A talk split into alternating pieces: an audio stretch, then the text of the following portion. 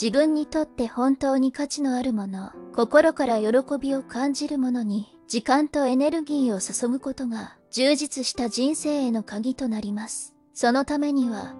自分の内面に目を向け、本当に大切にしたいこと、情熱を感じること、心を満たす関係性など、自分の価値観に合った選択をすることで、人生はより豊かなものになります。幸せと他者との関わりの中で感じることも多く、愛や友情、共感や支援を通じて、人生の喜びは倍増します。それは家族や身近な隣人でもいいし、もっと広い意味のコミュニティであってもいい。大事なことは、自分自身の内なる声に耳を傾けることです。自分にとっての幸せが何かを理解し、